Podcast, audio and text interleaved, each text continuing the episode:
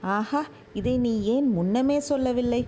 கடம்பூரில் இரவு நீ தங்கியிருந்தாயா? இன்னும் யார் யார் வந்திருந்தார்கள்? மழநாடு நடுநாடு திருமுனைப்பாடி நாடுகளிலிருந்து பல பிரமுகர்கள் வந்திருந்தார்கள். இரு இரு பிற பிறகு சாவகாசமாக கேட்டுக்கொள்கிறேன். முதலில் நீயே இந்த ஓலையை சக்கரவர்த்தியிடம் கொடுத்து விட்டு வா. அப்புறம் தமிழ் புலவர்கள் வந்து விடுவார்கள். வள வளவென்று பேசிக்கொண்டிருப்பார்கள் இந்த பிள்ளையை சக்கரவர்த்தியிடம் அழைத்து போ என்று அருகில் நின்ற வீரன் ஒருவனுக்கு சின்ன பழுவேட்டரையர் கட்டளையிட்டார். அந்த வீரனை தொடர்ந்து வந்தியத்தேவன் மேலும் அரண்மனையின் உட்புறத்தை நோக்கிச் சென்றான். மூன்று பக்கங்களில் அலைகடல் முழக்கம் கேட்கும்படியாக பறந்திருந்த சோழ சாம்ராஜ்யத்தின் சிங்காசனம் சில காலமாக நோய்ப்படுக்கையாக மாறியிருந்தது. அந்த சிம்மாசனத்தில் பராந்தக சுந்தர சோழ சக்கரவர்த்தி சாய்ந்து படுத்திருந்தார்.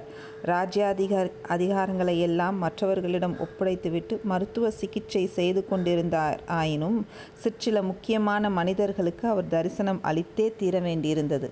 அமைச்சர்களும் தளபதிகளும் வேலக்கார படை வீரர்களும் அவரை தினந்தோறும் வந்து தரிசித்து விட்டு போவது ராஜ்யத்தின் நன்மைக்கு அவசியமாயிருந்தது. எத்தனையோ போர் முனைகளில் செயற்கரும் வீரச் செயல்கள் புரிந்து அசகாய சூரர் என்று பெயர் பெற்றவரும் நாடு நகரமெல்லாம் சுந்தர சோழர் என்று அழைக்கப்பட்டவரும் அழகில் மன்மதனுக்கு ஒப்பானவர் என்று புகழ் பெற்றவருமான சக்கரவர்த்தியின் நோய்பட்டு மெலிந்த தோற்றத்தைக் கண்டதும் வந்தியத்தேவனால் பேசவே முடியாமற் போய்விட்டது. அவனுடைய கண்களில் நீர் ததும்பியது. அருகில் சென்று அடிபணிந்து வணங்கி பயபக்தியுடன் ஓலையை நீட்டினார். சக்கரவர்த்தி ஓலையை வாங்கி கொண்டே எங்கிருந்து வந்தாய்? யாருடைய ஓலை? என்று ஈனஸ்வரத்தில் கேட்டார். பிரபு காஞ்சியிலிருந்து வந்தேன். இளவரசர் ஆதித்தர் தந்த ஓலை என்று வந்தியத்தேவன் நா தழுதழுக்க கூறினார். சக்கரவர்த்தியின் முகம் உடனே பிரகாசமடைந்தது அவர் அருகில் திருக்கோவலூர் மலையமானின் புதல்வியுமான சக்கரவர்த்தி வானமாதேவி வீற்றிருந்தாள். அவளை பார்த்து தேவி உன் புதல்வனிடம் இருந்து ஓலை வந்திருக்கிறது என்று சொல்லிவிட்டு படித்தார். ஆஹா இளவரசன் காஞ்சியில் பொன் மாளிகை கட்டியிருக்கிறானாம். நீயும் நானும் அங்கு வந்து சில நாள் தங்கியிருக்க வேண்டுமாம் என்று சொல்லிய போதே சக்கரவர்த்தியின் முகம் உன்னை விட சுருங்கியது. தேவி உன் புதல்வன் செய்கையை பார்த்தாயா? என் பாட்டனார் உலகமெல்லாம் புகழ்பெற்ற பராந்தக சக்கரவர்த்தி அரண்மனையில் சேர்த்திருந்த தங்கத்தையெல்லாம் அழித்து தில்லை அம்பலத்துக்கு பொன்கூரை வேய்ந்து பொன்னம்பலமாக்கினார். நம்முடைய குலத்தில் தோன்றிய பெரியவர்கள் யாரும் தாங்கள் வசிக்கும் அரண்மனையை பொன்னால் கட்டியதில்லை. அரண்மனை கட்டுவதை காட்டிலும் ஆலயம் எடுப்பதையே முக்கியமாக கருதினார்கள். ஆனால் ஆதித்த கரிகாலன் இப்படி செய்திருக்கிறான். ஆஹா இந்த தெய்வ நிந்தனைக்கு என்ன பரிகாரம் செய்வது? என்றார்.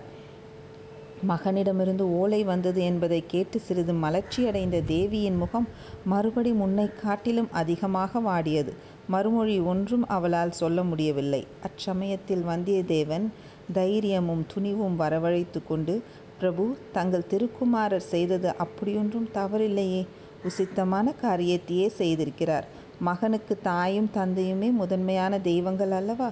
ஆகையால் தாங்களும் தேவியும் வசிப்பதற்காக தங்கள் புதல்வர் பொன் மாளிகை கட்டியது முறைதானே என்றான். சுந்தர சோழர் புன்னகை பூத்து தம்பி நீ யாரோ தெரியவில்லை. மிக்க அறிவாளியாயிருக்கிறாய். சாதுரியமாக பேசுகிறாய். ஆனால் மகனுக்கு தாய் தந்தை தெய்வமே என்றாலும் மற்றவர்களுக்கு இல்லைதானே? எல்லோரும் வழிபடும் தெய்வத்துக்கு அல்லவா பொன் கோயில் எடுக்க வேண்டும்? என்றார். பிரபு மகனுக்கு தந்தை தெய்வம் மக்களுக்கெல்லாம் அரசர் தெய்வம். அரசர்கள் திருமாலின் அம்சம் பெற்றவர்கள் என்று வேத புராணங்கள் சொல்லுகின்றன. ஆகையினால் அந்த வகையிலும் தங்களுக்கு பொன் மாளிகை எடுத்தது பொருத்தமானதே என்றான் நம்